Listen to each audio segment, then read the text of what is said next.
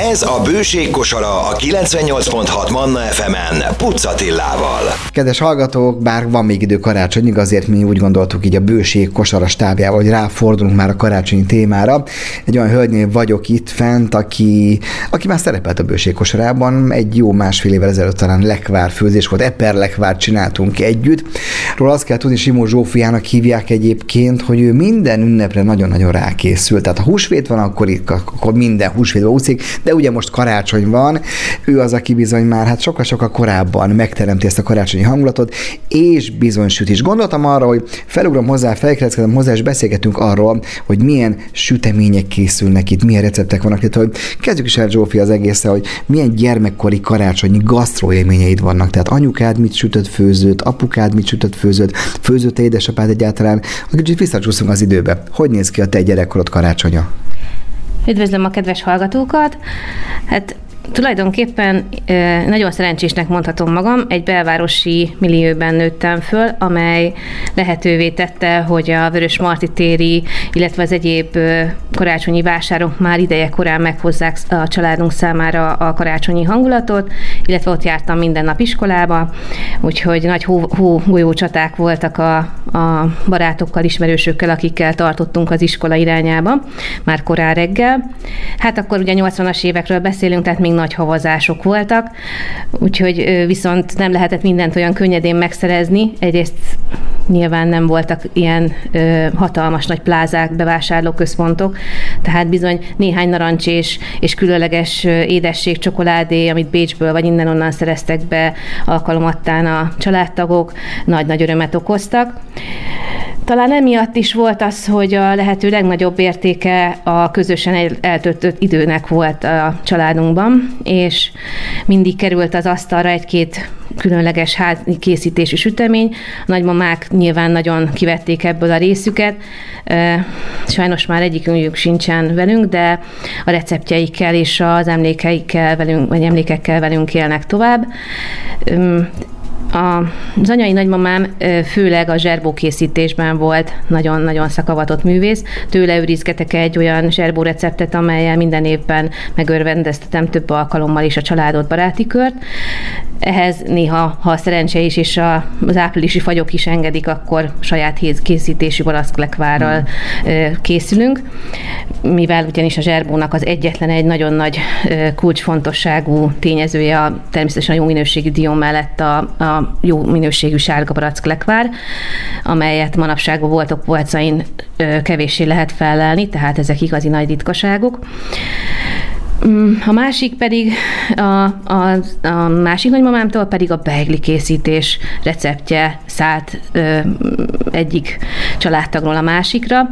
Ebben érdekes módon apukám az, aki hatalmas nagy kulcsfontosságú tényezője a beigli történetnek, mivel nagyon jól főznek a szüleim, mind a kettő, édesanyám inkább a a háziasabb, megszokott ízeknek a mestere, mert töltött paprika, töltött káposzta, sültek, stb., ami nyilván karácsonykor is, is nagyon-nagyon fontos szerepet játszanak, illetve a Édesapám pedig a sütemény sütésnek a nagy gurúja tulajdonképpen, és egy ezer éves szakácskönyvünk van, ami már, már, már nem is tudom, hogy hogyan vannak a lapok, csak úgy, úgy összetartja őket egy nagy ilyen postásgumi, az egész szakácskönyvet, de hát automatikusan nyílik ki a, a megfelelő recepteknél, uh-huh. bár évente csak egyszer használjuk, mert amúgy, amúgy a hétköznapi dolgokban már nyilván rutinosak a szülők, de meg én is, de azért, azért egy Beiglin receptnél még azért csak-csak ki kell mérni, hogy miből mennyi,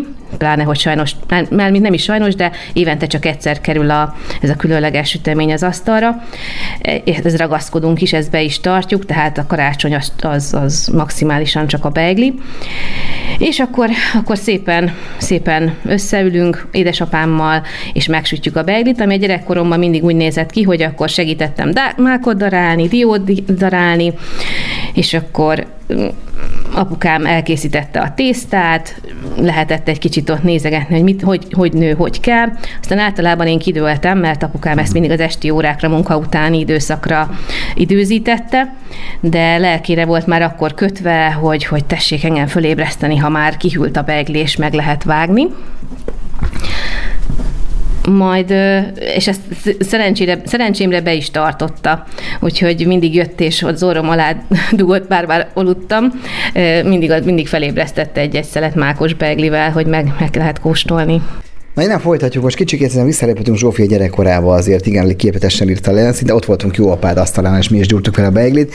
Az hamarosan kiderül a zenék után, folytatjuk Zsófiával, hogy az ő beiglie kirepet, vagy nem repet ki, ezt most még nem mondd el, zene, aztán innen folytatjuk.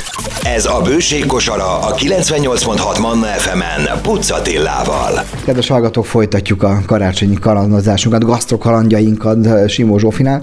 No, ugye azt meghallottuk az előbb, hogy ugye édesapától szállt rád, meg a nagyiktól szállt rád ez a sütés szenvedély, amivel a barátaid is jó néhányszor elkényeztetett, ugye. Most azért karácsony, egy bő héttel vagyunk, akkor veszük fel, de itt azért már két hete már sülnek a karácsonyi süték. A te konyhádban mindig ugyanazok sülnek, jó, a Benit édesapáddal sütöd, mert hál' Istennek még él, és egészséges, tud még sütni. De itthon te is viszed ezt a dolgot. Te mindig ugyanazokat sütöd, vagy évente változtatsz valamit? Hát természetesen vannak klasszikus receptek, amiket az ember azért nem variál, mert nem nagyon lehet velük mellélőni.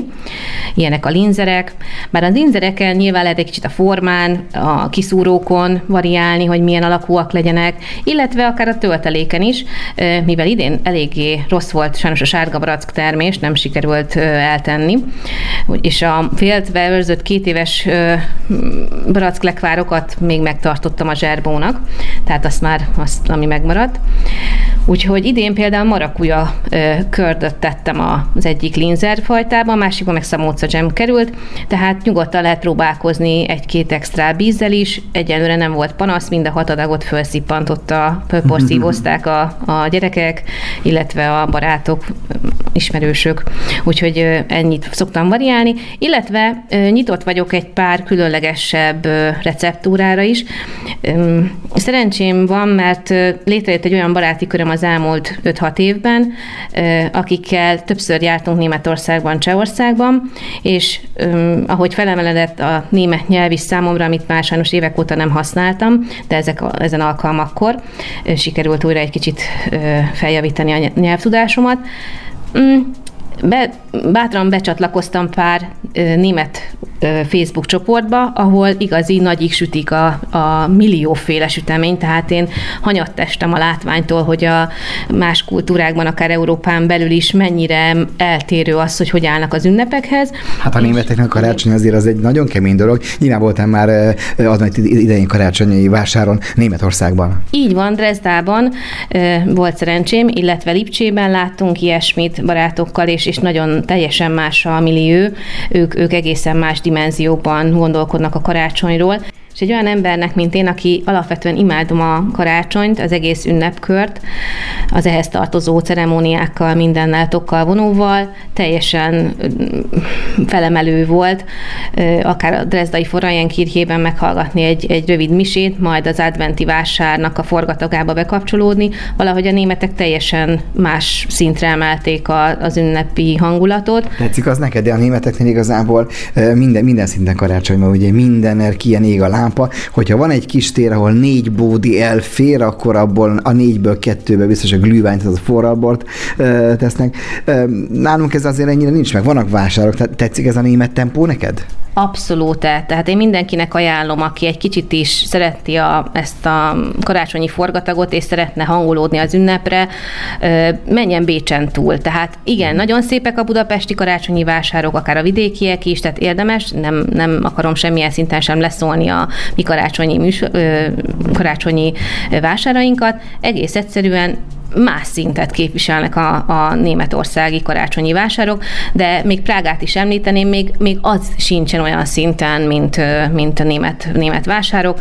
Ott lehet venni félméteres kolbászt, akkor a, akkor a kifliben adják, hogy, hogy fültől fülig ér kétszer körbe a fejünk körül, vagy ott az isteni finom drezda is tollen, amit megmondom őszintén, hogy egyszerűen annyira macerás elkészíteni, hogy én, aki azért viszonylag rutinos sütőnek tartom magam, sütikészítőnek tartom magam, nem vetemedem arra, hogy nekiállok, mert, mert nem éri meg egyszerűen kínlódni vele, hanem, hanem átkanyarodva érdemes például az ilyeneket megvásárolni akár készen is, ha nem is Dezdában, de valamelyik jó minőségű német szupermarketben.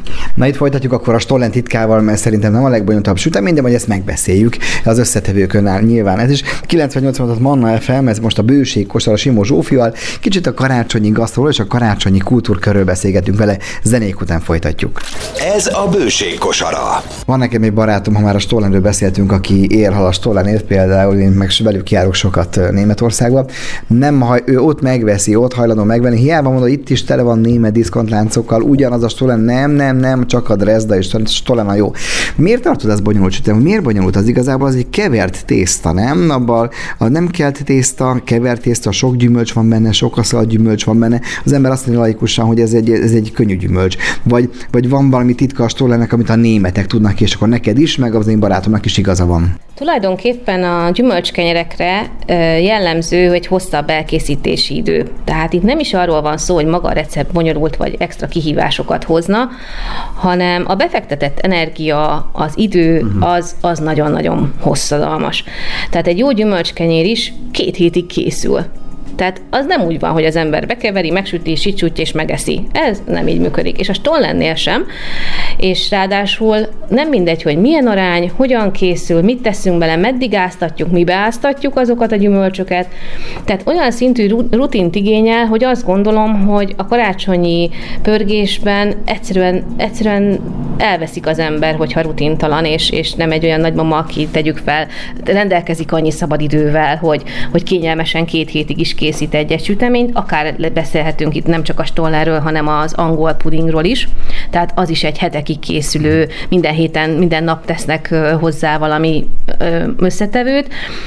Tehát ezek a sütemények bár csodálatosak, és, és behoznak egy új üde színfoltot a, a karácsonyi asztalra, és, és feltétlenül ajánlom a kipróbálásukat, de nem érdemes velük szerintem a nagy karácsonyi pörgés és bevásárlások és ajándékkeresések és egyáltalán maga a ráhangolódás idejében ennyi időt szánni, amikor nagyon jó minőségeket is meg lehet venni boltba, bár Sajnos nem tudom cáfolni a barátodnak a véleményét, hogy az igazi jó Stollendresdában kell mhm. megvenni, tehát én is ettem ott olyanokat, hogy, hogy húha, mákos marcipánost, sima vaníliásat, rumos szilvásat, tehát egész egyszerűen azért annak megvan a feelingje, hogy ott veszi meg az ember a, a, a tényleg a drezdaiaktól, tényleg a, azoktól a e, névviseletbe öltözött e, hölgyektől, akik, akiknek látszik, hogy a, a kezem munkája, a büszkesége az a, az a kalács, amit árulnak, és, és tényleg, az, az, de az egy más, más szint tényleg. Igen, ez mindig ilyenkor karácsonykor jön elő, nem tudom, van-e húsvéti változata, szerintem biztos, hogy van valami.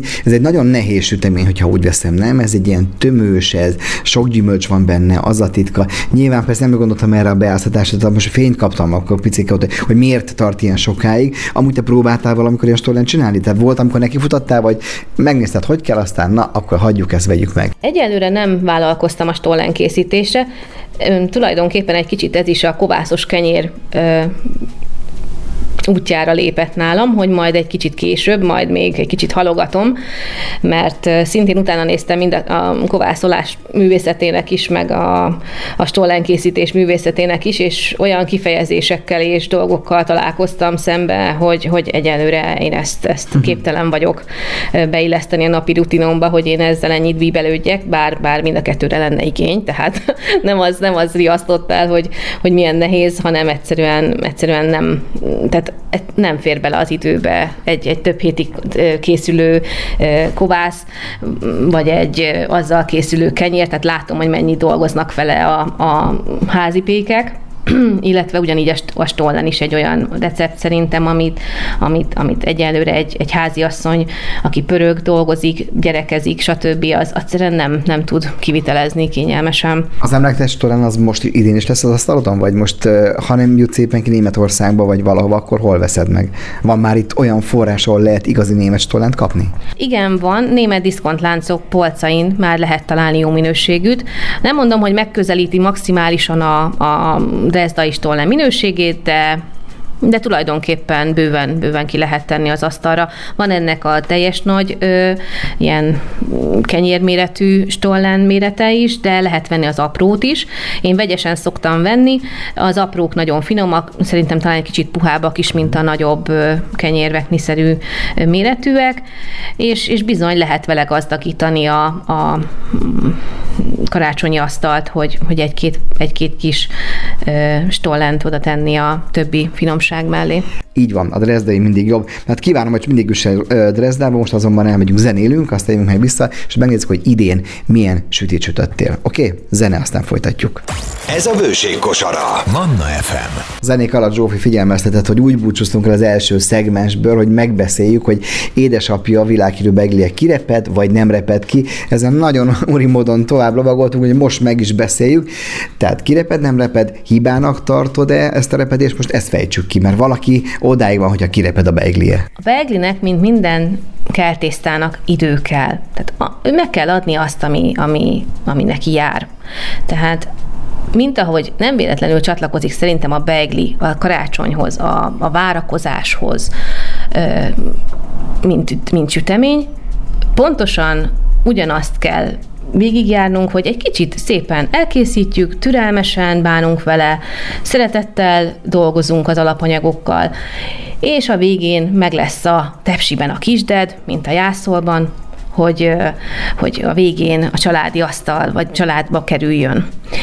És szerintem ez nagyon-nagyon fontos, hogy megadjuk az időt a beiglinek. Tehát igenis, meg kell adni neki azt, hogy egy órát keljen, pihenjen, a, a gombócok, amikor begyúrjuk három órát hűvös helyen fe, ö, keljen, tehát ez egy, ez egy lassú folyamat. És a jó apád ezeket mind betartja? Mind betartjuk, mind hmm. betartjuk, abszolút betartjuk, és, és akkor lesz az, hogy nem reped ki a beigli. Tehát én azt gondolom, hogy akkor, akkor reped el a sütemény, hogyha túlságosan ö, sűrűre van ö, tekerve, tehát egyszerűen nem tud hova hízni a tészta, nem tud növekedni a sütés folyamata közben, illetve, hogy nem kelesztettük meg időben, rendesen nem, nem tudott dolgozni a, az élesztő az, a tésztában. Akkor ezt leszámítva igazából a beigli az nem egy nehéz sütemény, nem? mert össze kell tenni, és akkor meg kell adni az időt, mint mondjuk a kenyérnek is, ha ki valaki otthon kovászkodik, meg kell adni az időt. Akkor ez egy, az, ezért van az karácsonykor, nem? Akkor mindenki ráérősebben picit, vagy ezért lett ez a karácsonyi sütemény. Így van, tehát abszolút abszolút rá kell szánni az időt és, és az energiát, és nem sürgetni a tésztát. A másik pedig az, hogy mitől lesz szépen olyan mintás, erezett a teteje mm. a süteménynek. Ez még egy ilyen kis titkos receptnek, vagy titkos recept részletnek minősül. Kétszer kell megkenni a tojás sárgájával a tetejét, és meg kell várni, hogy az első réteg egy kicsit beszívódjon, megszikadjon, majd mm. sütés előtt még egyszer át kell szaladni egy, egy tojás sárgájával rajta, és akkor akkor lesz szép erezett a tészta teteje. Akkor lesz ilyen márványos picit, nem? Akkor lesz márványos, és akkor nem lesz, nem azt kell, nem attól lesz mintás, hogy széttört a tészta, hanem, hanem bejön neki az a különleges hmm. márványozott minta.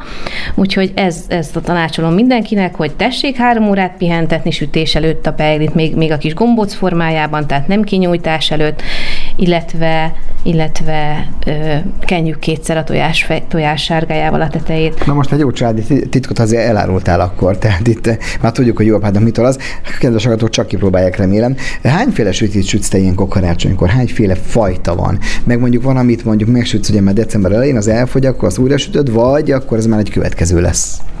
Hát többnyire három-négyféle alapsütemény van. Ezt, hogyha látok valami olyan receptet, vagy különlegességet, főleg a német, német csoportokban uh-huh. kapok kedvet néha egy kis cimsternéhez, egy kis fahéjas csillaghoz, vagy, vagy egyéb különlegesség, egy kis citromos süteményekhez, kókuszos dolgokhoz, akkor ha megnézem, mi van még a raktárban, és gyorsan-gyorsan neki látok. Illetve szeretem beosztani sütés közben az időmet, és amíg mondjuk kell egy tészta, akkor, akkor ha már begyújtottam a sütőt, akkor le lehet, be lehet gyorsan keverni egy kuglófot, az, az pikpak megvan, és amíg a másik tészta dolgozik, addig az egyik meg már el is készül. Tehát érdemes ügyesen szervezni az időket, és akár szimultán is készíteni. Ami az új recepteket illeti, vagy, vagy ilyen édességek, édességes honlapokról is nézegetheti az ember, vagy Például én nagyon kedvelem Szabad Fiszabolcs pékmesterünket, ő nagyon extrém ötletekkel áll elő, például most azt jól tudom, ilyen hurkás begli tölteléket, mm-hmm. illetve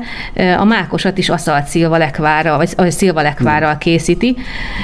Ezek mindenképpen megfontolandó érdekes új dolgok, pláne, hogy sajnos a mákot újabban nem annyira tolerálja a szervezetem, egy kicsit problémás, ezért apukámmal mindig viccesen mondjuk, hogy mákos nospás beglit fogunk idén is ütni, de persze a mákot is lehet egy kicsit lágyítani, akkor ezek szerint a szalcilvával, illetve esetleg egyéb, egyéb marcipános, gesztenyés dolgokkal.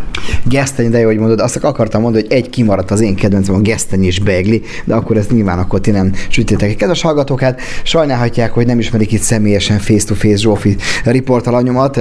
Most valószínűleg hamarosan kikapcsoljuk a felvőt, és megkóstolunk egyet ebből a sütiből. Önök is tegyék ezt, hát nyilván akkor van még idő karácsonyig, álljanak neki sütni, sütni, főzni, picikét hassát önöket ez a karácsonyi hangulat, és most már tudják, mi a begliken és titka, kétszer kell megkenni tojással, akkor lesz márványos, illetve meg kell adni mindennek az időt. Köszönöm szépen, hogy Zsófi barátnőm, hát így a, a nap végén picikét fáradtam, beszélgetett velem, de a karácsony ez mindent felülír. Köszönöm szépen, mit kell kívánni, kellemes karácsonyi ünnepeket neked is. Köszönöm szépen, és a kedves hallgatóknak is ezt kívánom.